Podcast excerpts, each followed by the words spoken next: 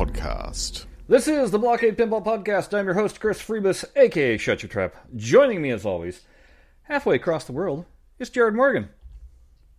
Hello, everyone. How you going? Uh, well, I know I'm doing okay, and uh, I don't That's know. It's for for me, it's day after Christmas. For you, it's second day after Christmas. Yeah. Th- That's right. We've had a we've had an extra day to recover from the excess amount of food that we that we had on Christmas Day. What was uh what was on the spread for Christmas Day for you? Uh, Christmas Day, uh, a trip to Carl's Jr. for some burgers. Uh, Carl's Jr. yeah. Well, so I, I guess you guys all, all pop your your Christmas cherry around Thanksgiving. You go full turkey uh, on Thanksgiving over there, whereas everywhere else we usually do Christmas Day as the day that we get our get our excessive amounts of food on. So Yeah, and and Um, I'm not I'm not big on that food anyway. Um, so don't I don't like make it. and we don't right. go anywhere on Christmas Day. So yeah, right. Eh, that's right, Craig. Nothing does say Christmas like burgers. I completely agree. Uh, and- Exactly right. The festive burgers. well, it was it was that or uh, the Del Taco, and uh, the family decided that they'd rather have burgers. So Carl's Jr. is good. Uh, it's probably not the same as the Carl's Jr. we have here in Australia because we do have it here, of course. Really? Because everything Ameri- everything America comes over here. But um, yeah, the California burgers are pretty nice. interesting. Um, which mm, I wouldn't we known do a compare and contrast. Well, we can I- do a I- compare and contrast on Carl's Jr. because you know part of a core tenet of the show is snacks. So at, at one time, that was definitely a core tenet of the show. Um, absolutely, So, folks, uh, you're going to notice. Hey, look at that! There's uh, you know little words coming down the side of the screen here, and uh, we need your we need your input today. Today is a absolute free for all. We have no clue what we want to talk about. Um, it's going to be a hodgepodge of anything. So, if you guys have Hmm. questions, if you guys have comments, if you want to uh, bring up a topic, we're more than happy to jump onto it. We just want to come on and and you know do an episode where we weren't tied down to pinball. Well, that's right because you know we talk about pinball a lot, obviously, because you know it's what we do here at the Pluckgate Pinball Podcast. But you know, sometimes you know you just want to have a bit of a fireside chat. And And Jared you know, was a little sick of talking about cabinets. I really was a little bit sick about talking about cabinets because it, you know the the thing that's really bothering me at the moment, Chris, is is just everything seems to be trickle fed with the cabinets, right? And I'm just getting a little bit of a little bit done with it. That being said, Craig here says, uh, "Yeah, seen some YouTube videos about the Marvel cabs and the Star Wars cabs." So I'm just going to point this out. Um, we'll we'll get this out of the way really quick. Mhm. First things first. Uh, turns out none of the pinball arcade or the uh, uh, pinball arcade, the one up uh, pinball cabs, they didn't go in the drink. They were just delayed on the boat. Uh, what did go into the Yeah. drink was their outrun cabinets. Um, Uh, that's a shame, yeah, ruins a Hmm. few people's Christmases there. Uh, definitely. Two, if you weren't already aware, uh, there has been two different unboxing videos. One done by Doug over at Cool Toy. He unboxed the Marvel Cab, uh, put together a really slick looking uh, video, especially for the review. I mean, like really slick. You should check it out. Yeah, proper. Um, and then uh, Retro Ralph and Justin doing their one up weekly. Uh, Ralph had the Star Wars uh, cab sent to him, um, and he assembled that whole thing and also put together a review. So if you guys are really wanting to see these things more in action, unfortunately, it was kind of the things that we wanted to do with Mel here live that we were hoping to do. Yeah. Um, So, Thunder so that stolen. idea is scrapped for yeah. now. Um, but you know, it's it's one of those things. Like we we get why it happened.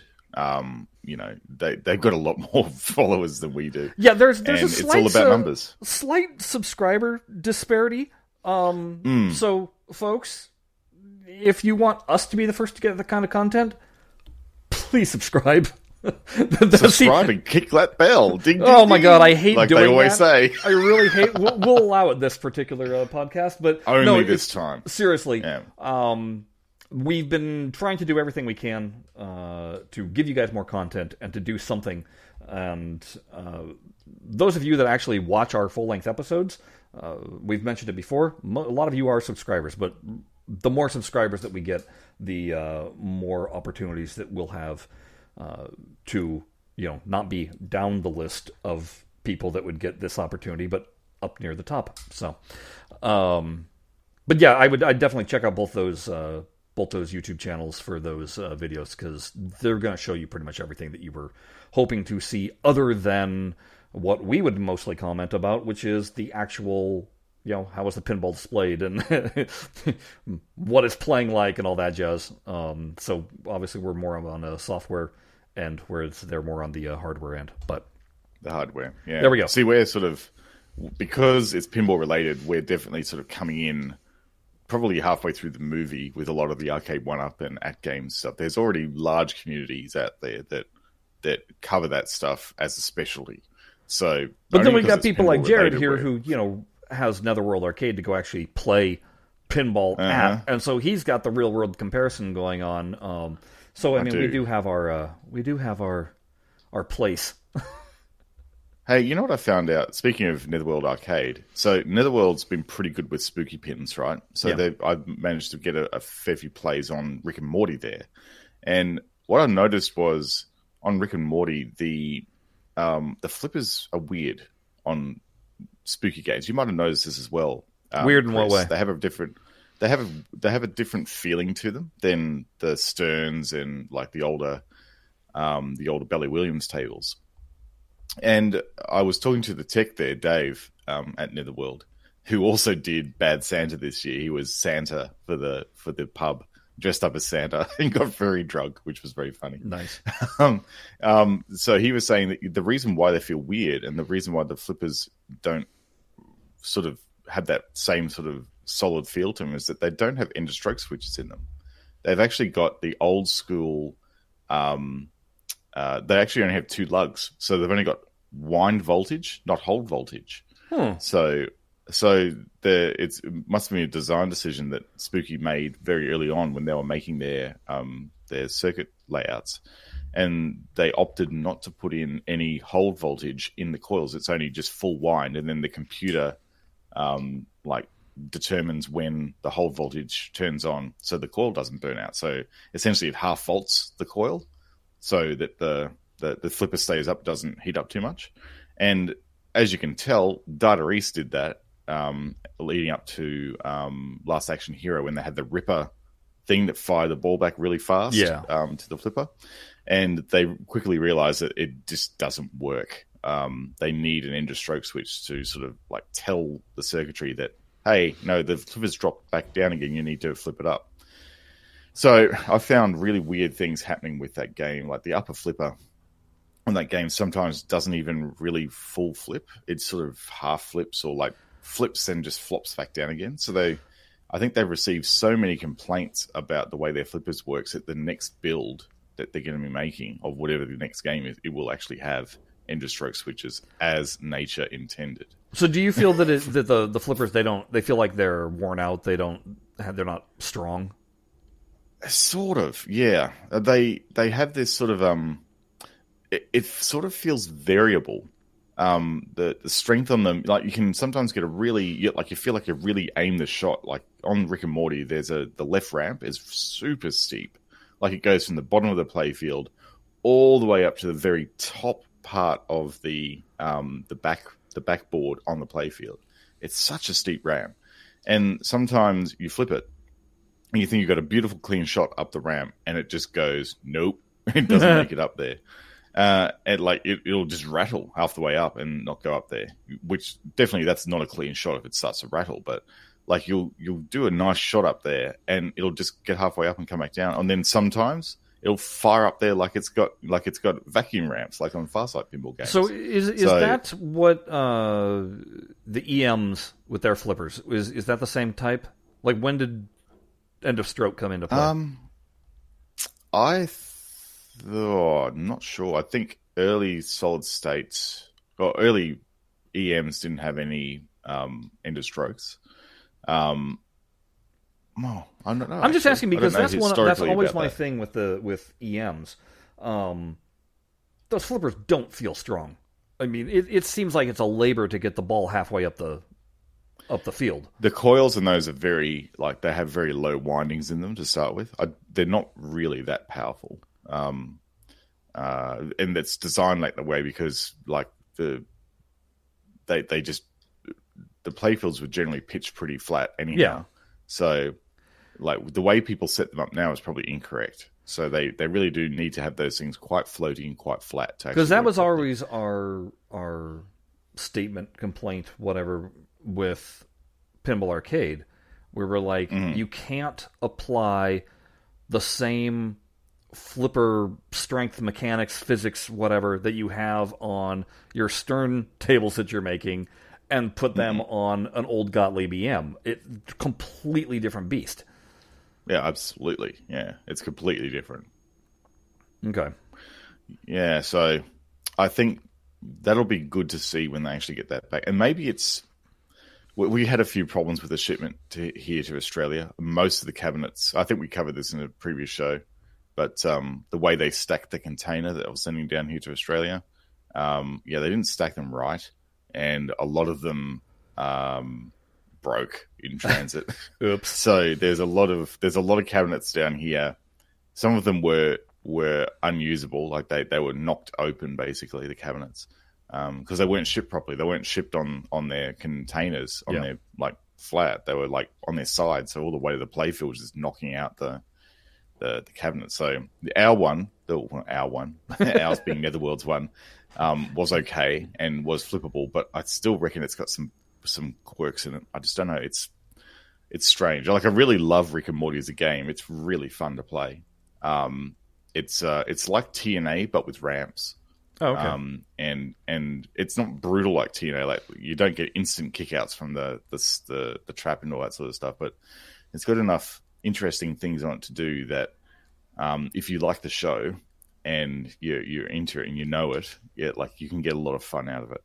Uh, it's it's very good. It's if you compare that and South Park Pinball, I'd rather have Rick and Morty because it's just it's it's just you mean the Sega South. Park? yeah the Sega South Park. Yeah, well, no, that one's junk. Yeah, it is. It is basically it's a it, it is not fun. It's but, uh, it, it's it's a one shot table with a bunch of random sound clips from the show, which was great when the pinball came out because I think the show had only been out for two years, maybe when that Yeah, pinball was made. right. But Uh-huh. all these years on, and then seeing it hasn't aged did, well. No, it has not aged well. at Has all. not aged well. yeah, so I'm probably incomparable, but yeah, it's really tightly integrated. The theme's great, and also the um the what they call the Bloodsucker edition, which is the one that you can get if you're a Spooky Fan Club member, which is the one that um Netherworld got. Just got a kick-ass sound system in it. Jeez, this thing you crank it up, and the whole thing vibrates, um, and it sounds fantastic because Scott Danesi did the audio for it again, um, and he's very good at doing audio. So uh, yeah, he's it's it's a really really good package that one. I strongly recommend going have a flip if you can. Okay, so me and Jared had this conversation uh, a little bit uh, during the week, and I'm going to carry this over here. And it started with uh, me asking what he thought of the Led Zeppelin table that Stern showed, and because I just kind of went, eh, I mean, especially in comparison to the Guns N' Roses one from JJP, it's Incomparable. Nothing. Yeah, No, Nothing. And then the one cool feature that it has on it, which is in the middle of the playfield, the little chamber that raises up and can magnetically capture the ball. Hey, guess what's not on the Pro model? yeah, that. Uh-huh. The Like, one the only thing that- interesting thing. It's really like you look at the playfield on that thing on the Led Zepp- Zeppelin, and th- there's not a lot going on at all. Like uh, except for that thing in the middle that traps the ball. Yeah. Um, I don't really like to put it this way: the the Pro and the Premium and LEs, they're not going to look that different. Um, because I mean, there's not even there's not even drop targets everywhere. Like they've just got No. stand ups in most places. Like I would expect that, like the Premium would at least have piles of drop targets on it or something you can It just for. seems like a very lazy design. It like Yeah, like okay, what what iconography iconography? God, I hate that word. Iconography Thank do you. we need to use? Yeah, okay, we'll put that. Oh, well, sure, you got to put a Zeppelin toy on there, and uh, you know, is there a theme? No, we're just gonna have you playing some music, and you know, it'll be kind of like what the ACDC table is, because you know they're both designed by the same guy, Steve Ritchie. Um, Yeah. it, just it's a whole lot of. eh, Meh. you know, It's a whole and then and then meh. they tried doing the chase lights, basically that JJP did on Guns N' Roses, and they look just not even close. Horrible. Yeah, No, they like they they had the uh, obviously. I don't know who nicked the idea from who, because you can clearly see that that idea of cabinet light lights that like oscillate up and down the side rails of the cabinet. That's that's too close, too coincidental to be, you know, like someone was talking to someone at JJP and Stern.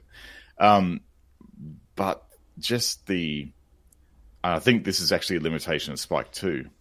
They just can't have the amount of lights that JJP have on the games.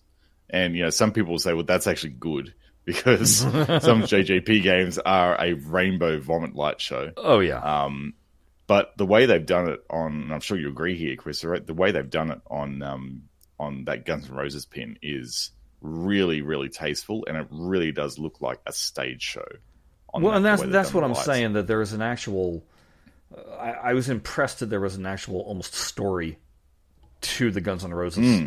Layout and theme, and and you know what they're presenting instead of just putting out another music table. It's you know what it really reminded me the Led Zeppelin thing. It reminded me so much of ACDC. Right? Yes. and that's also a Ritchie table. Yeah.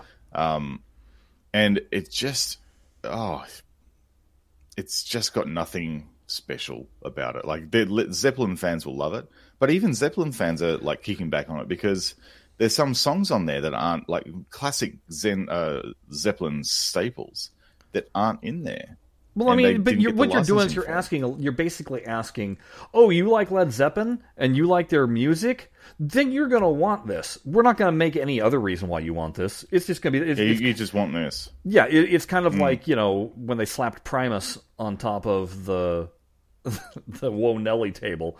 It's like, yeah okay, that was just a quick and easy slap of paint thrown on top, and you know you did something, Mm-hmm. mean, but. It's exactly the same as this Supreme branding they put on everything. You know, Mm-hmm. like Supreme when they just go, oh, red and white, there you go, and now you're going to pay five times as much. Yeah. Like, okay, One Up did a Supreme cabinet, Yeah, and it was just everyone was going, what? People that, yeah, uh, Pe- just- well, yeah, yeah. it, Everybody's going what, and yet they sell them out. yeah, they do, yeah, and then they get sold on the aftermarket for like five times as much Right. as you bought them for. Right. Okay. Right. So anyway, what I was saying was, we we had we started having this conversation, and then we started talking about because of that one cool item that is on the Zep table uh, being removed for the Pro model. What would certain Bally Williams tables look like had the Stern gotten a hold of them and done the Pro and Premium and LE edition on them. So I'm going to ask this of, the, uh, of those of you that are that are watching live here and can comment. Go ahead and ask us what we think would be removed from whatever table you want to uh, post up there. Uh, we have a pretty good knowledge base of all the tables that exist. Uh, we can kind of do this. We're going to start off with though uh, with Creature from the Black Lagoon. So, Jared, what do you think is the first thing that would have been eliminated from a pro Well- model? There's there's not a lot on that table that's really feature rich. So the only thing that you probably lose on is that big secondary ramp with the the massive plastic habit rail that leads you back down to the To the um, whirlpool there, uh, section. to the whirlpool. Yeah, So that whirlpool ramp that that's gone. You've only got like a single tier ramp there, and it'll just be it won't be metal. Like it won't be like a metal end to it. It'll just be a continuous bit of plastic, um, taking you back down to the right. Oh, I don't even think that it. I I don't think it would even take you down to the. I think they would eliminate that completely. You would still just shoot the the, The that- ramp. the main ramp that you would be doing. Um, yeah. but now it would maybe have one other drop down feed to the to the right orbit um you know to get it back to that right flipper but that'd be the that'd be the end of it. Uh, in terms of your bonus counting for you know how it cycles around, they would have something else to uh, compensate for that in the rules. So you reckon because of course you know shooting the ramp lights the double feature point system on right. that game, so you still need it. I, I, think they would still return it to the right flipper, so it would it would. I just don't think it would singles... feed all the way down directly to the. I reckon it would. I, I think it would because you need that so you can actually do the the double feature. But you're feature. not thinking Stern here, Jared. Think about think about what they've done to the Star Wars table, to Game of Thrones, to uh, to all manner of things, where they've completely just eliminated taking out a rule set. Uh, look at yeah, Ghostbusters, taking out a rule set. Yeah. Oh God. Right. That's what yeah, I'm saying. Was, so, a, so you got to think. pro move. Think. Okay. Here's the thing that I know that would be gone: uh, the, the hologram. Be. Oh, that hologram would be gone. It'd just be a yeah. That'd it'd just be a painting sure. of. It'd just be an image. Creature in the middle. Yeah, yeah for sure. Um, that yeah, that's one hundred percent gone. So that and the ramp, there's your um, there's your pro table for sure with that one. Is there a spinner on there? you know how no, they love no to spinner. take the spinners out. and there's no drops either. So no. they might even they might take away the the kiss feed as well. So you know how you shoot the kiss feed and it goes to subterranean trough mm-hmm. and then feeds into the um, the upkicker. Yeah, they might actually just remove that section of the trough as well and just make it a um, a stand up target or something there, like just a flat stand up. Yeah. Um, if we had Photoshop extra... skills, we would have done these, but we don't. So, if anybody out yeah. there does have Photoshop skills, feel free to show us your versions and send them our way. Um, yeah. Fiscal says, what, what would uh, what would Fishtails lose? Whoa, jeez. uh, that'd be a pretty bare table, wouldn't it, fiscal? You know what it would, um, you know what it um, would have for the it, it would still have the center boat and the U-turn. Yeah. Yeah. But that's it. yeah. It would, would lose... it, definitely wouldn't have the fishing reel. That no. fishing reel would go. Well, you wouldn't that, even have the ramp go. going to the fishing reel to feed the balls into the lock. It would be a virtual lock. No, that up kicker. It'd be a virtual lock yeah. for sure. Yeah. Yeah. Um, and oh, geez, what else? They'd, I mean, they probably keep the spinner because that's integral to getting um, the, you know, the um, size of the fish, the lie. Um, but yeah, that I think they'd probably cost cut on that center ramp as well. They'd probably lose a captive ball and just make it a, I don't know. Well, yeah, I mean, Would they've they had, I don't know, is the captive ball an expense? No, it's probably not. I mean, it's not mechanical, but and again, that's yeah, it'd be hard to redesign because that, that, would be a boat. huge set of rules to take that's a out. huge hole. And that's a yeah. That they wouldn't do that. They couldn't do that because it's just too integral to the game. And this is the problem, Chris, with a lot of the Bally Williams tables. Everything on those tables was put there for a reason, right? And and you know, retroactively stripping them out of a table would really take some work.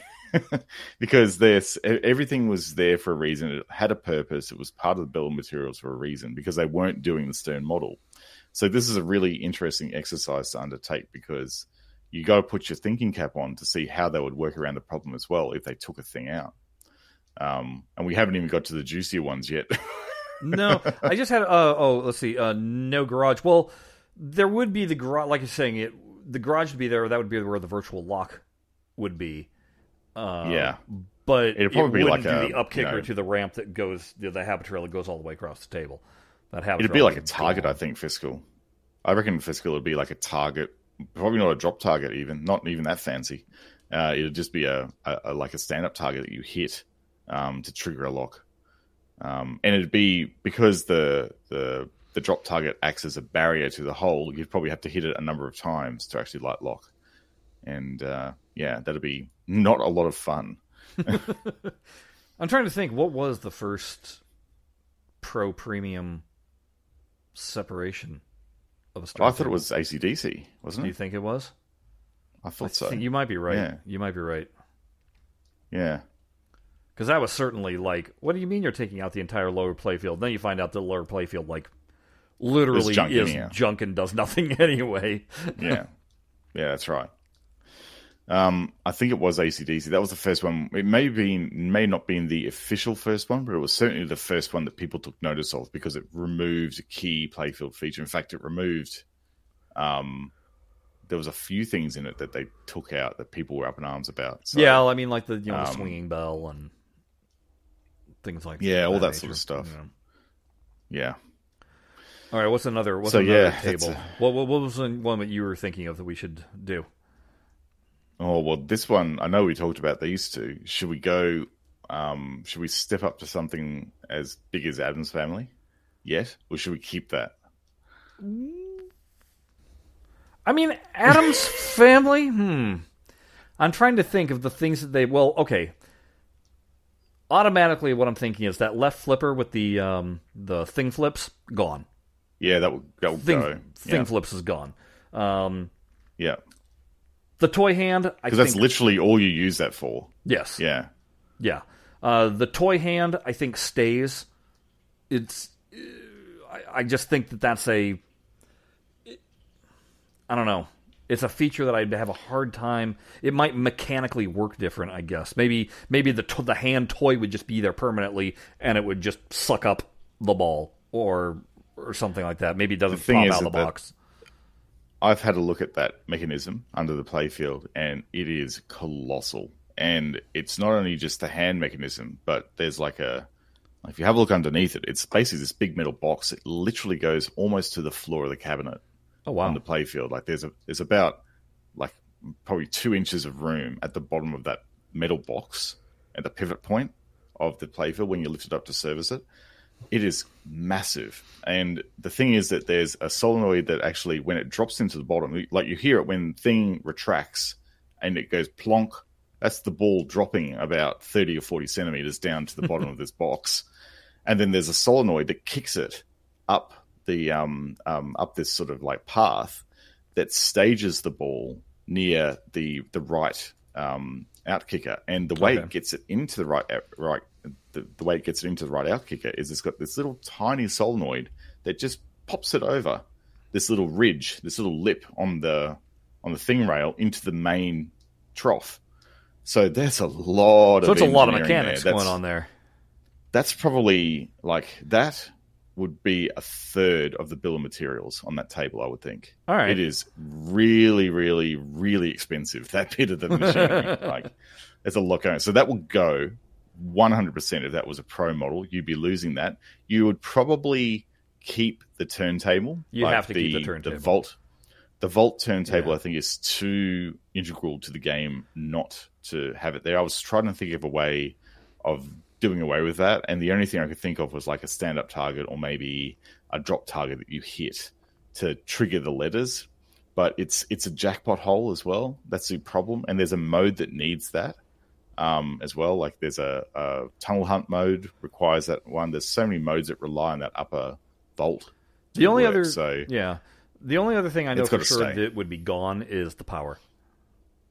The the magnet. Oh, the- center the of field doing the power. Yeah. gone. Yeah, that'd go. That'd go. See ya. Yeah. So those, three, I think they would have to get rid of the hand Yeah, um, because of the the sheer cost of the thing, yeah. um, and that would make it. Just think of the table without thing. oh, Like, well, that's what I'm saying. They'd probably have the toy table. there. They'd probably have the hand toy there. and it'd have flashes around it. Like But it'd be would be going it. nuts. It With wouldn't flashes. actually do That'd anything. be it. No, it'd just be there, sort of sitting over the lane, probably like hovering high enough over the lane that it looks like the ball would be picked up by it. Um, but that's it. It might even have the plastic box there in the hand, but it, the, the hand would just be a bracket holding the hand in place like that. I reckon. So it'd still have the aesthetic of it, but it would just do nothing. Um, I was just thinking that means for that's- sure that something like Johnny Mnemonic wouldn't have that glove.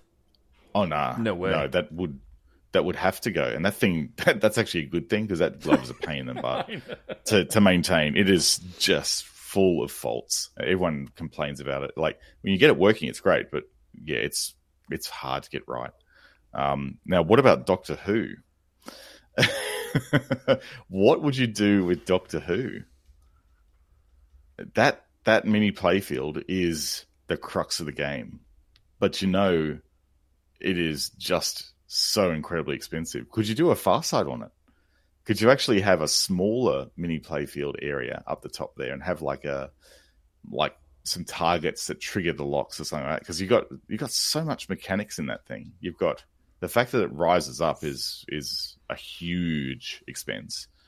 And then you've got the virtual lock solenoids in there. Or sorry, you've got the lock solenoids in there as well, which fire the balls out and store the balls. So I think you can make it a virtual lock and maybe knock out some of the bill of uh, the expense there. So you could have you could maybe keep the platform and make it a virtual lock, so you're not having to worry about the solenoids, and you could still have it rise up, but oh geez, you wouldn't be able to cut too much cost off that though. There's not a there's not a yeah. There's not there a lot of meat on that uh, on that table to to trim. to really cut. No. no. I know that we were also Yeah. talking about like Twilight Zone, where it'd be Oh, uh, Twilight Zone. goodbye Jeez. gumball, goodbye power play field, goodbye ceramic Yeah. ball. Uh, Yep. yep. You, it'd completely like you get rid of the power. I Um, imagine that there and- you would lose one of the upper flippers. Uh, I I have a feeling you couldn't get rid of the left one because that kicks over to the piano. So it'd probably Yeah. be the the right flipper, midfield flipper, because that only shoots over into the camera. It's kind of an area that's not kind of a eh, whatever. I mean, not much really happens there. So I'd imagine that that would be the one that would. Well, you've also got the um, you've also got the um, town square shot as well, and that's how you pick up hitchhikers. Yeah. So they'd have to they'd have to change the mechanic of how you pick up hitchhikers. And the camera is, while it is sort of like a mystery award, you could probably put that feature triggered somewhere else in the playfield. Well, but here's the thing: That's if you if you have the left flipper flipped up and you flip from the right flipper, you can get it into that area. Mm-hmm. So it's you can still shoot the area. Um, Hmm. There would just have to be some kind of a diverter or or some alteration to the rules for what happens when the ball goes over there. Yeah, and that will be very hard to do. Um, yeah. Now, what about Bride? Interesting question, Fiscal. Um, Bride of Pinbot. Well, again, the main feature of that table is the rotating head. Um, how would you make the rotating head less rotatey? would you would you remove a face from the head and maybe just have one of the heads uh, like a, a static? Well, let's assume that Um, we're dealing face. with the DMD era now. Okay, let's do. We're doing Bride oh. 2.0. All right, so Bride 2.0. So if you were doing a pro model, it would just be a flat surface that when the ball rolls down, maybe it uh, different areas of the surface are magnetized to capture the ball. And so it, there's no rotation going on. It's just the ball comes in and gets magnetized to that area. Um, So you reckon there'd be they'd have one face but like three or four magnets in there? yes. Right. That's interesting. And then for the for the premium, that's when you get the whole rotating mechanism. I don't know. I kind of like the idea of the magnetized head. That sounds really cool. They should have just done that to start with. Um, Yeah, but then you wouldn't But- have a then you wouldn't have a bride going, giving her O face. yeah, that's right. Uh, Yeah, and putting the balls in her mouth yeah. because you know this was designed by Python Anghelo, Oh, and God. he was he was just terrible for that sort of thing. He was It wasn't just sexual innuendo. It was blatant.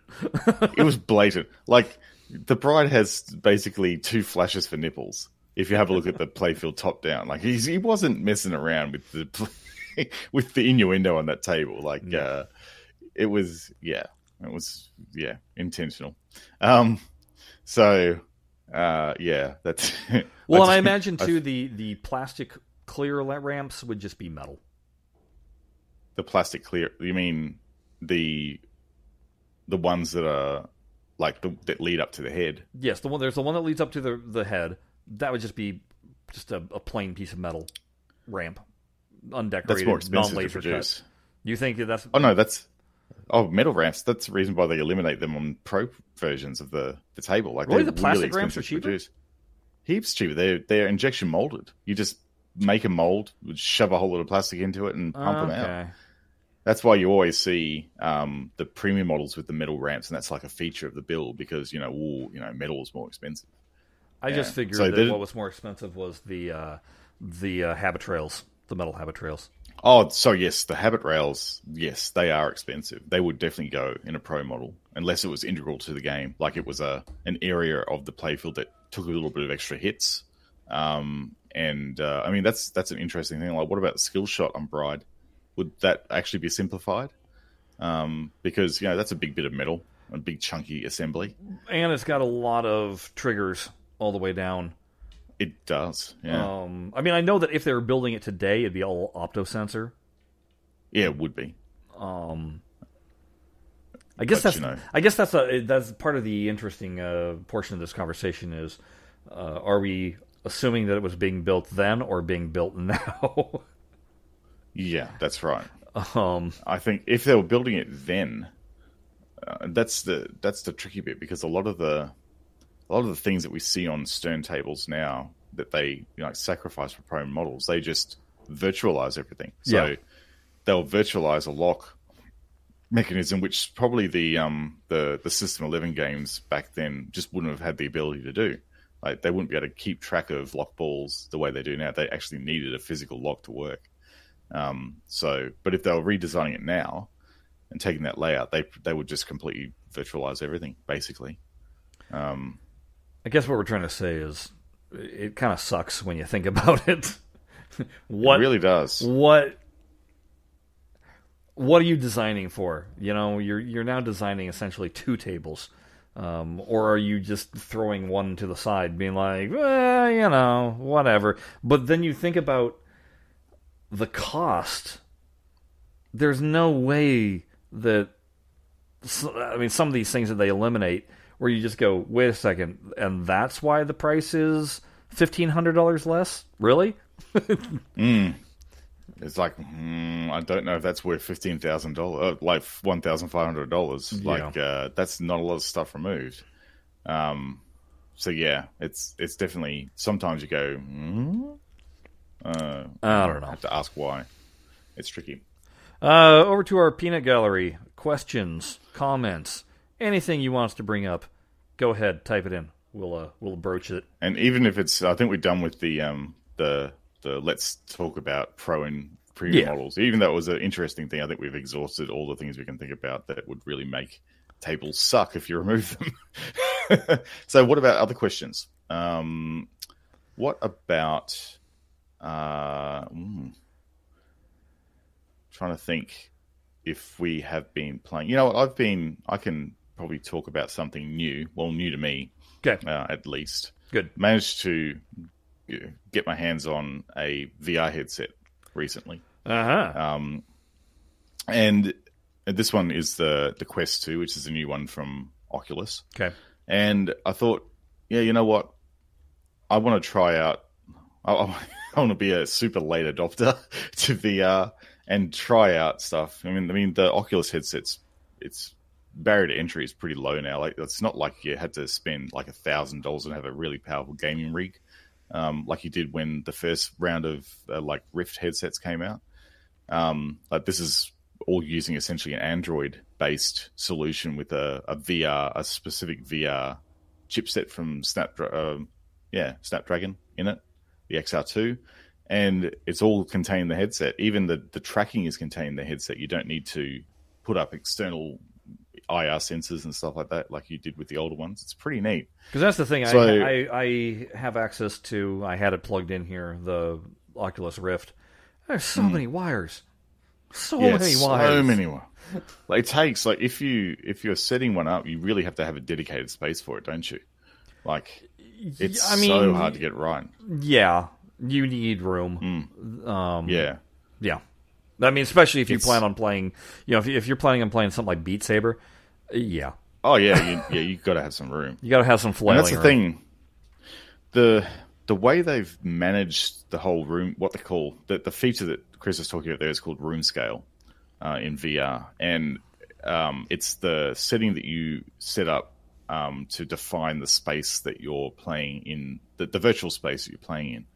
Um, the way they've done it on the Quest 2 is interesting. They they allow you to actually draw out your room area um, with the controllers, and um, or you can set what they call a stationary boundary. And the way the games work with that is it changes the way you play the games. So the things like Beat Saber that you know generally encourage you to move around and like like actively dodge the barriers and stuff that comes towards you. Um, you, you get less of that action, um, and which to me, particularly when you're learning VR, is actually not a bad way to start. It's almost like the um, the basic mode of VR. You sort of learn how to actually control things in the VR space, and then you can sort of move to like the modes they have in Beat Saber, it's like 360 mode where everything's coming at you literally from everywhere, which is pretty intense.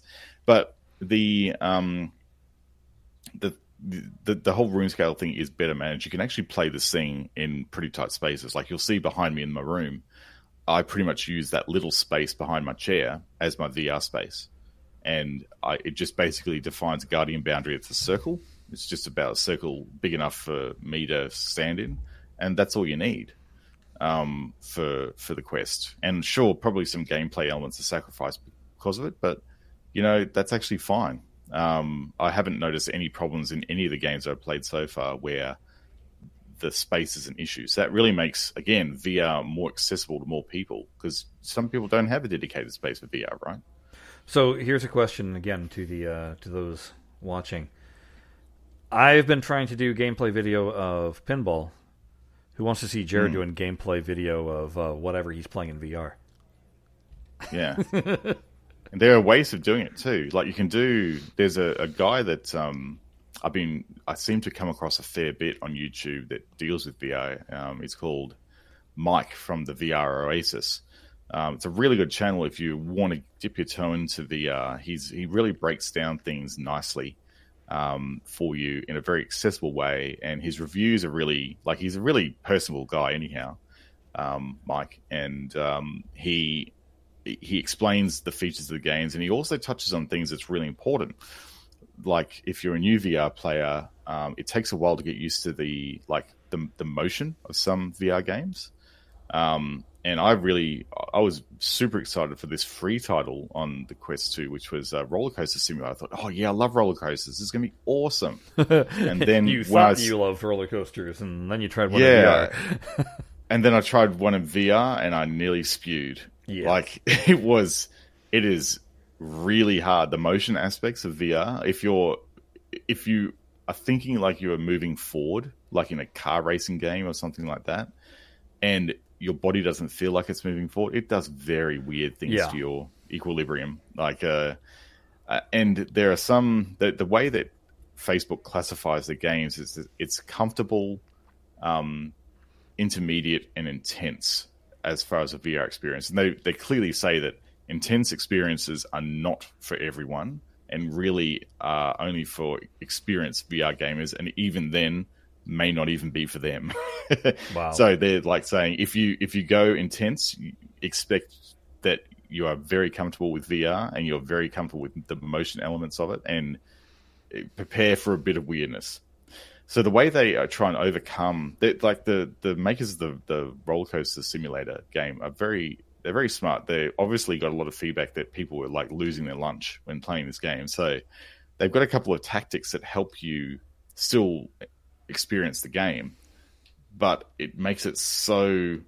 it's there's like this little target, and on the front of the um, car that you're in, like you can obviously look around you and everything and see all the environment, and then in, right in front of you, there's like this target, and the target is the motion sickness target. So if you're looking around the game, you're going, "Oh, this is not feeling good." You just look at the target, and that gives you a horizon. Oh, okay. Because it's all about it's the the reason why you feel sick in VR games is lack of horizon. Yeah. Um.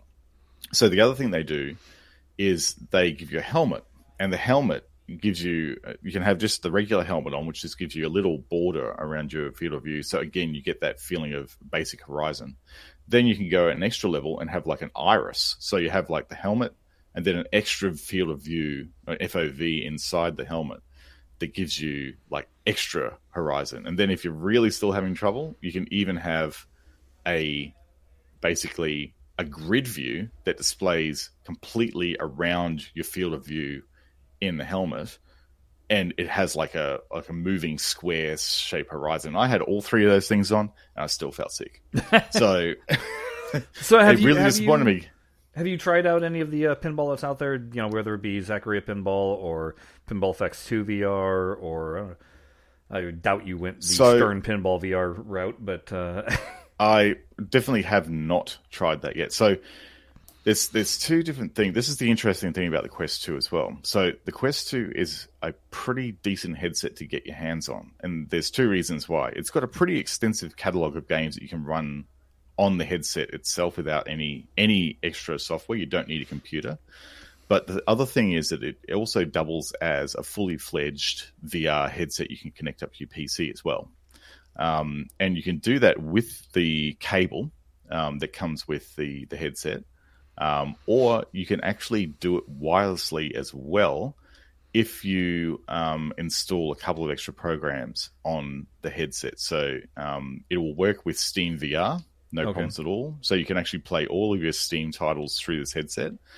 Um, and there's another thing that um, that is really good about um, the fact that the headset's based on Android. It uses all of the regular Android things to do the games with. So one very clever set of folks have set up a thing called SideQuest. And what SideQuest is, it allows you to sideload games onto the headset. Now, these aren't pirated games; these are official games that um, developers have used. A little bit like um, the difference between itch.io and Steam. So, Okay. itch.io is a different marketplace, and in the case of um, itch, you often get Steam keys as well that the developers give you, so you can add it to your Steam library. Um, whereas um, the the whole SideQuest thing, it's like a marketplace for games that are either in beta or are experimental, um, and perhaps don't yet meet the quality grade, the really high quality grade that Facebook sets on their marketplace. So, like, there's some really interesting stuff on there. Like, you've got this um, first-person shooter called Pavlov, and it's um, it's a really, it's almost like um, sort of PlayStation 2 graphics, but in VR, and it's a really polished shooter. Like if you like first person shooters, you, you you would install SideQuest and get this because it's free and it's really professional for what it is. There's this other game that really I've been having a ball with, which is a drumming simulator, and it actually has. Uh, it's a pretty fully fledged game at the moment because it's been in development for a while, but you actually have like it's a little bit like Guitar Freaks and Drum Mania or Guitar Hero, Yeah. where the the notes come towards you and you got to hit them in time. But Okay. the thing is that this is like a full virtual drum kit, so you're not actually striking anything. You've got the controllers in your hand, and you're actually like you know doing this and rolling around the, the thing. And I th- initially I thought this is really going to suck without having that feeling of hitting something Right, that bounce. rebound you get. But it's actually not as bad as you think. It it actually works really quite well because you actually get this tactile feedback game. through It's the not as bad as you think. Well, this is an early beta too. Like the this guy has got some things to work out. I'm going to send him a um, um a bit of a note because I think there's a few things that probably are still in development, like Yeah. judgment system. You know how in in Guitar Hero you have like, you know, you've hit the note perfectly, or you've Right. hit the note sort of okay. Right. It doesn't have that yet, and I think having played way way too many um, credits in Drum Mania by Konami in the arcade. Uh, this is like an area of expertise that I have with Oh, these games. Like I really know how they should work. The other thing is because the sense zone is um, when the cymbal picture goes over the jump pad like this. Um, let me just get this right, like that. So as it's coming down towards you, it actually rather than having a baseline like you have in Guitar Heroes, the baseline is actually the cymbal or the, the the tom or the other drum pad. So what you're getting is if you're trying to keep the beat, you're having all these notes come down sort of off center like that, but at the same time, like if you have one like that and that, you have to actually hit them at the same time. And Oh, that's okay. really hard to judge. Yeah. So, but you know, that's the SideQuest thing is really, really interesting um, on the platform as well. It's free to install. All you need is a computer. It even works on Mac. So, like, you can. What? I know, right? So, you can actually do this whole thing. So, I've been having a really, really fun time with it. The, I have bought a couple of games officially through the Facebook store, and one of them is Shooty Skies Overdrive. Now, this was a, a mobile game um, that was released like a, just as like a casual game But what they've done is pretty incredible with it. I found out that Shooty Skies is actually developed in Australia by a studio here. Um, and they've done essentially a shoot 'em up in VR. Um, and your basically your hand is the plane. Oh, And you have all these enemies just throwing bullets at you, and you literally guide the plane through the bullets like this with your hand. And you've got this your other hand like handles the power ups. So you've got like um, all these different random cutesy power ups that you can use. Like a one of them is like a vacuum that like sucks up all the bullets, so you can clear the clear the room of all the bullets. And the other one is a um, like they have one that's like a llama trumpet. So you actually have to hold your left one up like this, like a trumpet, and it starts blowing these things out to blow up the enemies. It's it's hilarious, and it's really well done. Like um, I, I would like to see more shoot 'em ups on the platform. Um, that actually use your hand as the plane because it's such an intuitive way to do it because you're literally this is the thing that you're guiding through the bullets. I reckon it could be really fun. and then to fire back, you So- can make a, a gun thing. Pew, pew, pew, pew. Uh, Well, the it's auto fire, or Right, you can you set know, it so it fires automatically. Yeah, it's Uh, I, But yeah, I, it's so I'm, fun. I'm intrigued by what uh, popped up here a little bit ago. Here, the uh, KFC console. Um, no, I I read about it, like the headline, and I thought, well, that's surely a joke. Uh, so, Fiscal, are you actually saying that this is a real thing? Uh, that it's a warming drawer underneath? Is it underneath a specific console, or is it something that you know Kentucky Fried Chicken is designing? I've never heard about this thing. I need to Google it. I mean, Jared, we know that the system name would be called the Dirty Bird, right? it would be the Dirty Bird. Yeah. Yeah. Oh wow. Oh, it is actually a thing. Hang on. So this is the, okay. So this is a product from Cooler Master. Um, it is. It's. this is the description. I love it. It's forged from the fires of the KFC ovens and built by Cooler Master from the ground up. There has never been a tastier way, a tastier way to experience the latest titles in stunning 4K 240 frames per second. Okay, sure thing. So there's a. so I think what they're doing is they're using all the residual heat in Right. the in the system Yeah. to act as a food warmer. Uh. Okay, sure. So this is is this essentially a PC case that you can put a PC into that also doubles as a food warmer? Well, okay. Um, because you know you you you've already got the image of the gross guy that hasn't gotten up out of his chair in 26 hours with five zillion coke cans surrounding him and uh, just grease stains all over his shirt, and now he's going to have warm food right there. What more can you want, right? So here we go. So it's also VR ready, you should note. So you can get on your feet and enjoy the world of virtual reality with the smell of fresh chicken captures your senses. Oh my god! I'm, I'm, I'm not kidding. This is the copy they're using on this. Oh, I'm gonna. I mean, uh, it's well spec'd. It's got a good spec in it. Like it's it's obviously using an RTX um, NVIDIA card in it because it's it's got like you know 240 frames per second with up to 240 hertz output. So it's it's pretty chunky, but um, I I can't even believe it. Um, yet I, I wouldn't uh, like fiscal writes in the chat. I, it's apparently going to have like two grand of power inside it. Yeah, you're not kidding. Like it's a well specced out. there it is, folks. PC. There, I, I, I was able to take the time. That's yeah. You know, I I can't even. Um, what, what's what's funny about this though is that a few weeks ago, and we haven't watched it yet, but there was this whole thing called. Uh, Oh, it was a little Lifetime movie, or that uh, KFC was doing with with uh, oh, that seduction, yes. something of the, the taste Yep. of seduction or whatever. And everybody was Uh-huh. laughing, going ha ha ha, and then it, it's legit. I recorded it. I haven't watched it yet, but um, No, it's proper. Yeah, it's yeah. a thing. So apparently somebody at uh, at KFC has been thinking outside the box and, and Uh, was given yeah. a budget. So, like, you know, I'd, I'd hope that if you buy this, you at least get some vouchers for KFC, so you can fill the thing up a couple of times with with chicken, right? Like, it looks like it's um, okay, yeah. This is this is very interesting. Um, I wouldn't get one, but Uh, it's it's a chunky beast. It's, Like, it's, got not some really good specs in it. your money. I don't understand. Well, look at look. It is a what it is is a very compact. It's a compact looking PC. Like it, Yeah. it's pretty small looking, unless my eyes deceive me. There's no idea of scale, and it's got heaps of tech in it. So I, I'm not sure about the warming box, but look, you know, um, I think they need to consider a vegan version of this. It's all in Um, the easy bake oven. Yeah, yeah, it is all. It's all about the easy bake oven. Yeah, for sure. Um, yeah, you're right, Fiscal. It, it has a really powerful um, uh, system on a chipboard, the, the NUC nine. Um, it's it's incredible. It's incredible and crazy at the same time.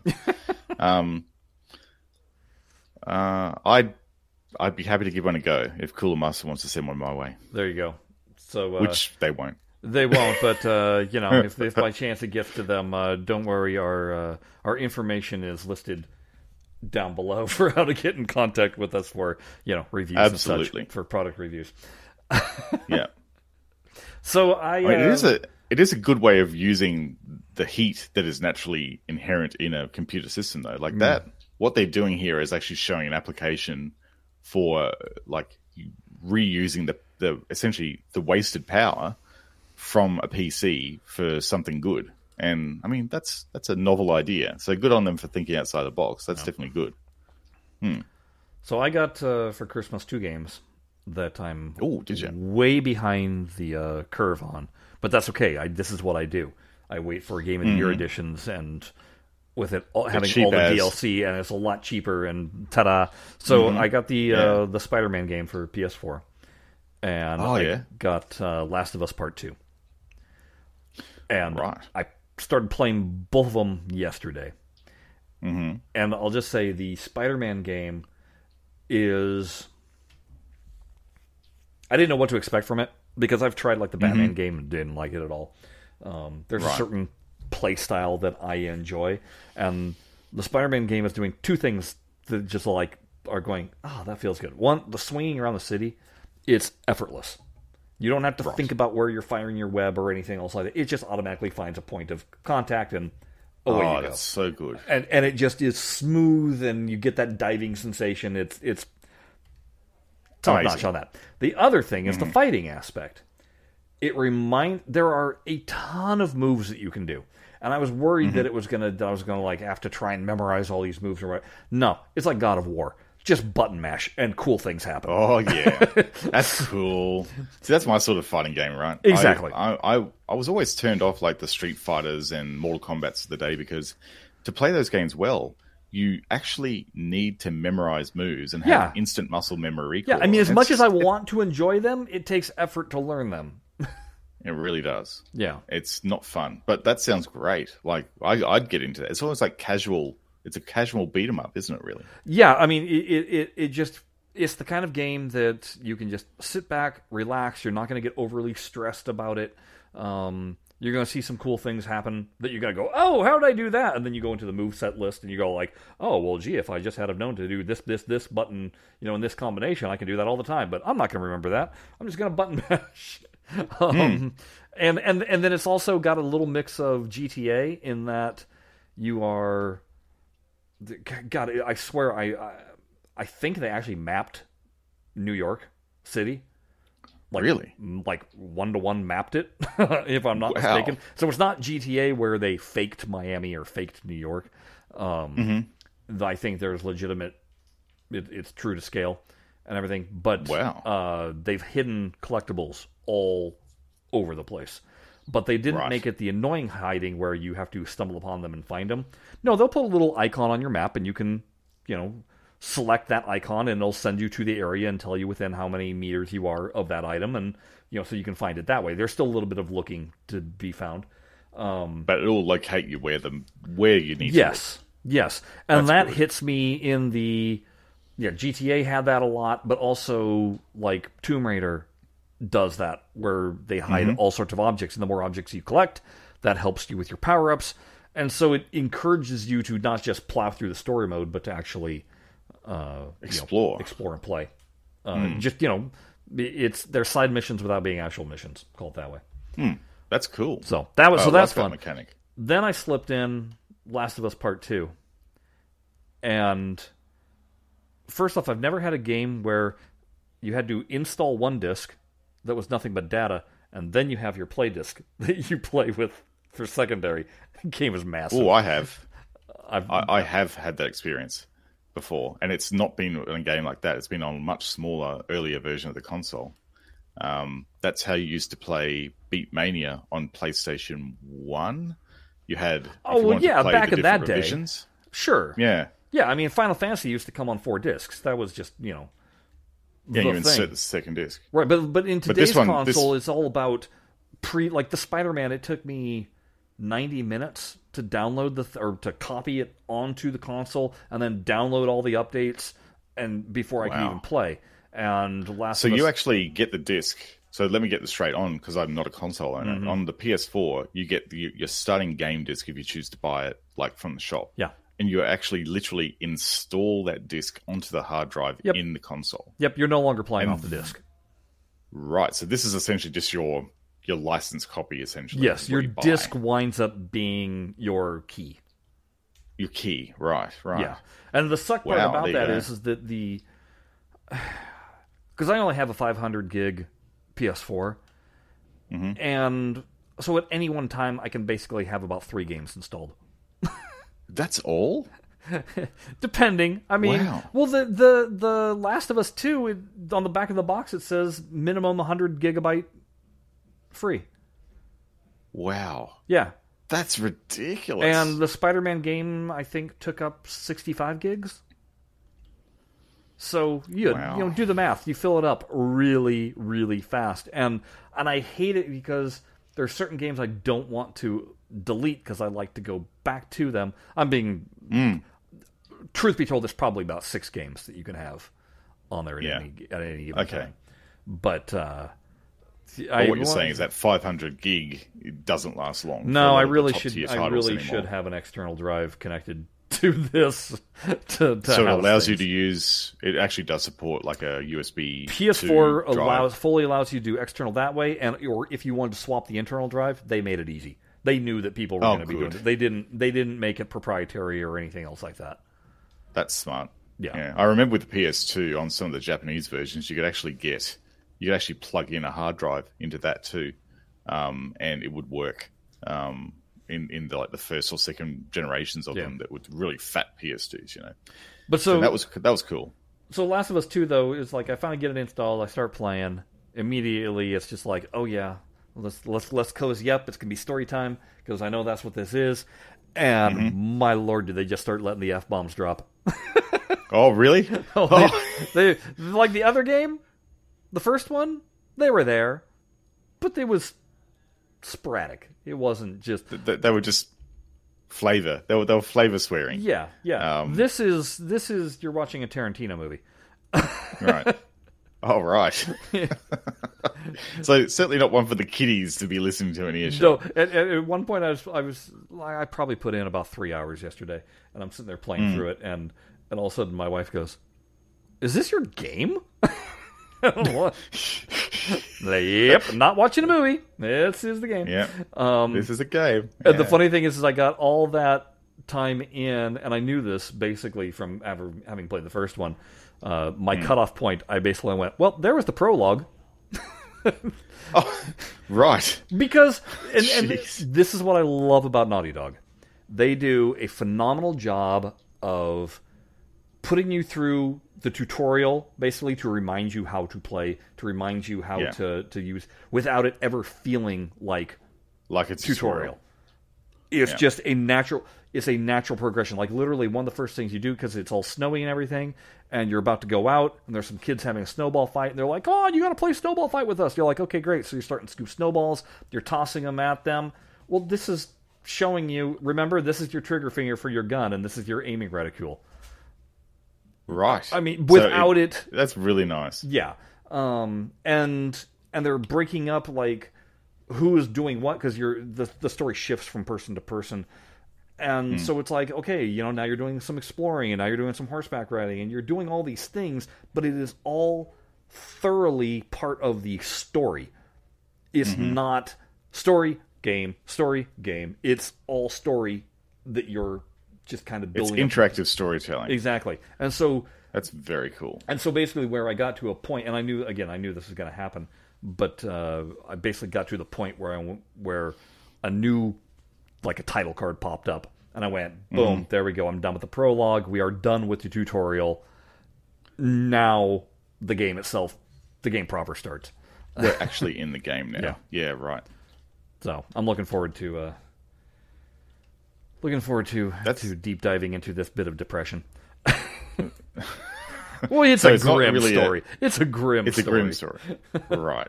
Okay. So you really need to have your, your happy, you need to have a full bucket of happiness before you start the game. Well, it's I've, I've said it pretty fast. before. The very first time I tried playing Last of Us, I didn't make it very far. Um, Mm-hmm. I I went Naughty Dog. I love Uncharted. Uncharted is my favorite game, and I tried playing it as if I was playing Uncharted, and that's completely the wrong way to play it. And Mm-hmm. Right. I got a little freaked out over the survival horror aspect of it, and didn't care for that. And so I, I put the game down, and I didn't touch it for another year and a half or so. Um, Right. At which point, I had been watching The Walking Dead, and that's when I Mm-hmm. realized it's a Walking Dead episode.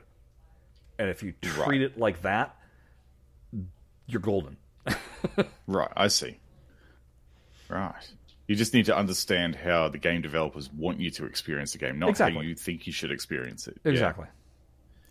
Hey, you know, on the, you know, maybe uh, we could switch gears now Yeah. and to a subject you probably won't expect me to bring up, but that's movies. what? Uh, Jared never talks movies.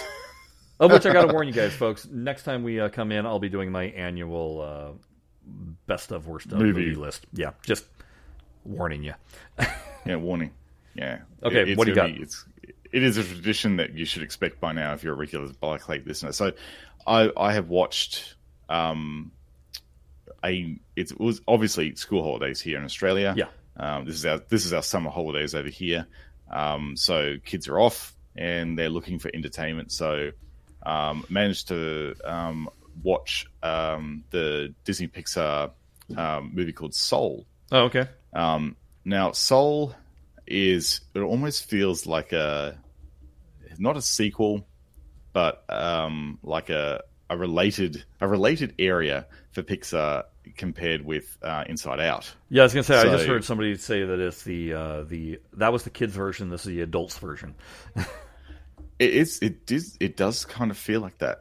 Um, so that movie, uh, so Soul is all about this jazz musician that has an accident and is sort of forced into this limbo state um, Wait, did, did he forget world. to breathe while he was playing his instrument?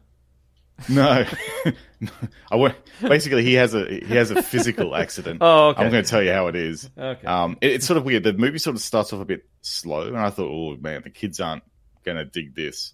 And then it's almost like the the whole thing they did, the technique they did with um, um, the Wizard of Oz, where everything's sort of in black and white, Oh, okay. and then everything goes into full color. Sure. But it's not so much that the colors shift; it's just the the shift between almost like the real world and then this yeah, there's a visual cue.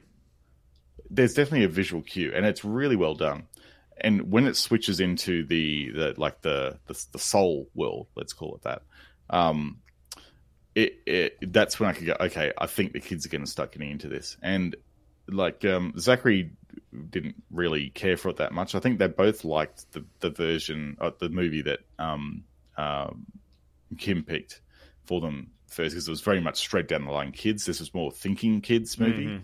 that makes sense um, but I really enjoyed it. Um, it's, uh, I mean, if you've got Disney Plus, it's there for you now because it's almost like they release it straight to video. It was probably going to be a did. theatrical release. It this year. was, but not anymore. yeah, and, and um, it's a good move. Like it's it's it's actually perfectly suited for video. It brings me though to another idea about I don't know why, like Oculus and and that aren't actually take advantage of the 3D market here, because if you can't go to the movie theater and you still enjoy 3D, this movie is stereoscopic 3D compatible. Why aren't they doing this in VR? Because essentially that's what it is, right? Yeah. Um, it's two screens. You can actually have full VR. Well, Um, I have a so that's an aside. the the guy that uh, I got my Oculus from. He swore by watching 3D movies in VR. Um, Yeah. I mean, he loved doing that. I don't. I don't see how he could keep that thing on his head for two hours, but um, he thought it was a fantastic experience, and that that really made the 3D pop uh, Hmm. when watching. It would. Yeah, It would be incredible. I think the way they do 3D on on the Oculus, you know, not having I've seen some 3D content. I've watched some like you know videos they have available for free, and there's definitely a field of view. Like you'll have like your main view here, like your screen, and then a little bit to the left, and a little bit to the right is your field of view. But anything outside of that is just black.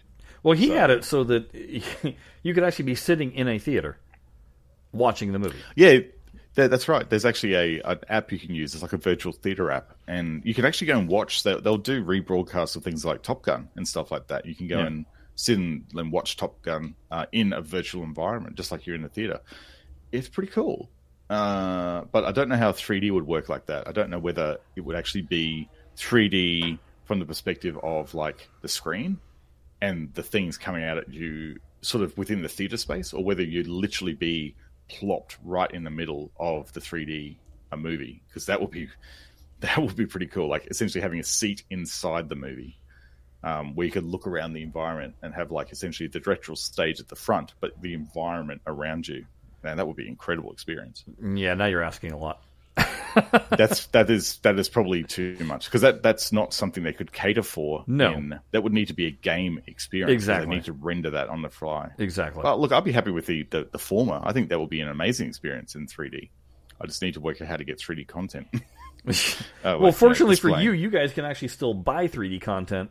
Uh, they don't sell it here in the states, so that's that's ridiculous. I think, isn't it? Like, it's still a thing they're producing.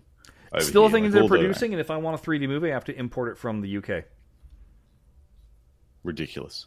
And it was Yeah. entirely, and we've mentioned it here before, and it's my soapbox, but it was entirely because they decided that, uh, well, we've got these 4K TVs.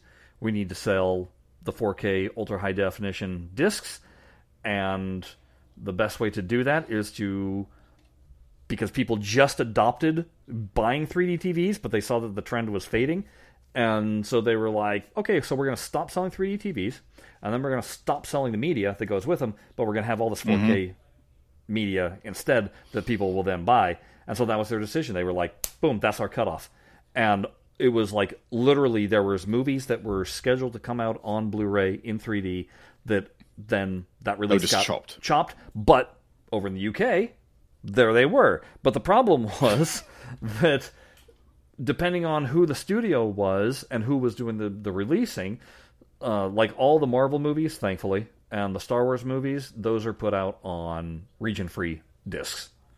But Right, like. I really wanted to see Terminator 2 in 3D, and that was region locked to region 2. And so I wasn't able to, to buy that disc. So, you know, I had to go the Jolly Roger way and incredible. download a pirated version. But uh, Well, that's that's that's the problem, isn't it? Like, you if they're not going to make the content available in the country that you're in, like there are people out there like you who want to do the right thing Yeah. and want to pay the money. yeah, But if you're going to restrict it, like, what is the whole concept of regions anyhow in today's modern world? it doesn't Like, you matter know- much anymore. You'll find the most discs really are, un, are region unlocked now.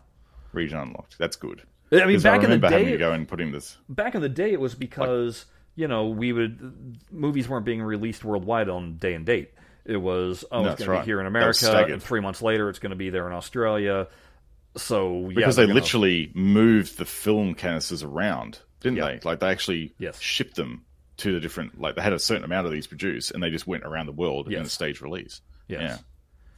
Um, and and then plus it would be like you know timing it for like you said your your kids' holidays. You're in summer, we're in winter. It kind of coincides with our winter break, and you know your kids in summer. Mm. But you know not all of the big release dates match up to around the world to everybody else's you know holidays, obviously. Um, But yeah, now that Mm. right. they're doing day and date release, it doesn't make any sense to have a region locked disc because all the discs come out day and date across the world too. Yeah, that's right. Because they know that, you know, people are just going to pirate it anyhow. Like, Right. you know, they've, they've made torrenting and piracy more difficult, but, you know, there's VPNs and there's plenty of different ways you can get content if you want to go down that path. And I think they've just gone, you know what? why are we trying to fight this? Let's actually just do it, offer it so it's legitimately available, and then I'm sure that that's that's resulted in a decrease in piracy. The fact that they've actually released this content everywhere at the same time, like you know, that's the main reason why people would pirate to start Right. with. So yeah, I mean, Well, it certainly took makes it enough. easier for people that want to do it the legit way uh, Hmm. to be able to do it the legit way. Because, like I said, it, to me, it was Terminator 2, and, and also I really wanted to see uh, Valerian in 3D. And Mm-hmm. I didn't get a chance to see either of them in the theater The because T2 was literally in the theater for like a week and a half, and they pulled Really? it from the 3D version. And uh, so I was like, okay, I'm going to wait for the disc, and I'm just going to buy the disc sight unseen. I'm all ready, and they denied me that opportunity. So Ridiculous. you know, I didn't. Feel That would be pretty- bad about downloading it. Given that that movie is is now old, yeah, I still think that that movie would be pretty amazing in in 3D. Still, it was all right. Um, it was all right. No, It, yeah. it was all right. It was. yeah, it was a conversion. I mean, I mean, the conversions have gotten really, really good, um, but there's you no longer don't have to film a movie in 3D natively, but you still have to plan for it, and it, you can see that there was just things that I know Cameron would do differently if he had been planning for 3D as opposed to doing con- the conversion. So. Right, right. Hmm, interesting. But yeah, that's something I'm gonna have to look into trying to work out how to do. yeah. Hey, Jared, look at the time there. We've uh, Oh wow! Hey, look, we we filled the show with with enough with uh, nonsense. with with nonsense to make a show. Hooray! Um, I'm just gonna throw this out here because I did have fun doing it, even though it doesn't seem like people are much catering to it. But we'll see. I'm gonna still give it a shot. Uh, I'm gonna do another 10 minute uh, pinball probably tomorrow. Uh, Record a giant block of them. These are gonna be my top five. Uh, packs, I guess, but it's usually a table within a pack that I recommend to anybody that ever wants to. Then when they're new to Pinball FX3 and they're like, "What do I download?" These are always what I recommend. Um, So we're going to try this again. So once again, if you guys want to watch live, I'll be uh, here tomorrow on Sunday at uh, 2 p.m. doing exactly that. Uh, so be sure to tune in. That's to you that are watching right this minute. Um, so that's going to be, and I've got plans on doing my five worst that are in there. Um, and I'm still looking for ideas. Uh, I thought I had one other and slipping me at the moment, but uh, trying to. I, I, I enjoy making them, so I'll keep on doing them. Uh, but I thought that we would do that just because this particular episode, I'm not going to chunk up into little chunks to spread out through the week because it was all over the map. Mm, it- yes, yeah. And you found that you know, bit of inside baseball here. No one really cared for the split ups, did they? Not for the 10 minute pinball. No, you guys actually liked No. the full episode. yeah. So that's that's good data to have. You know, that saves. That But saves well, I'm still gonna try. time. No, I'm still gonna try it. It's really easy. All I just got to do is this week I will have to remember to actually hit the record and stop button Oh yeah, that'll help. because I did like three attempts where I kept on forgetting to hit record. Oops. I was like, okay, gotta start over again. Um, That's good. You have a practice run. You know, it's like a rehearsal on those tables. there, there's a lot of uh, rubbing the head and patting the belly. And look, I didn't even say that. Oh correct. yeah, been. yeah. oh yeah, that's right. I did have one request where it was, oh, hey, you know, show strategy and everything. And I'm like, well, I can do that on Bally Mm. Williams tables, but I can't do that on any of the other stuff because I suck at most of the other stuff. Yeah, that's right. but anyway, um, hey, like we said, next time we come back, uh, it'll be after the new year. That'll be me, uh, among other things. It'll be uh, my annual tradition of uh, my movie rundown for things I saw in 2020. I'm sure a lot of you saw a lot of crap just like I did because you had nothing better to do. so that'll be uh, that'll be a major feature next time. Um, and we're still waiting, obviously, on any other pinball news that'll drop. Although I don't believe we're going to be hearing much. Um, not for next week, but once everybody's back in business after the start of the new year, I'm sure that uh, things will be dropping because we should have been having CES uh, the second week of January. So Mm, all of those products that the companies would have been presenting, they're going to be probably presenting virtually. So we'll have to see what uh, what emerges with that. So that's kind of a, a farther glimpse forward into what are, what's going on. So apart from the movies, Jared, what other things will we be talking about? Stuff and things. Can't beat that. All right. Until next time, guys. Bye bye. See you later.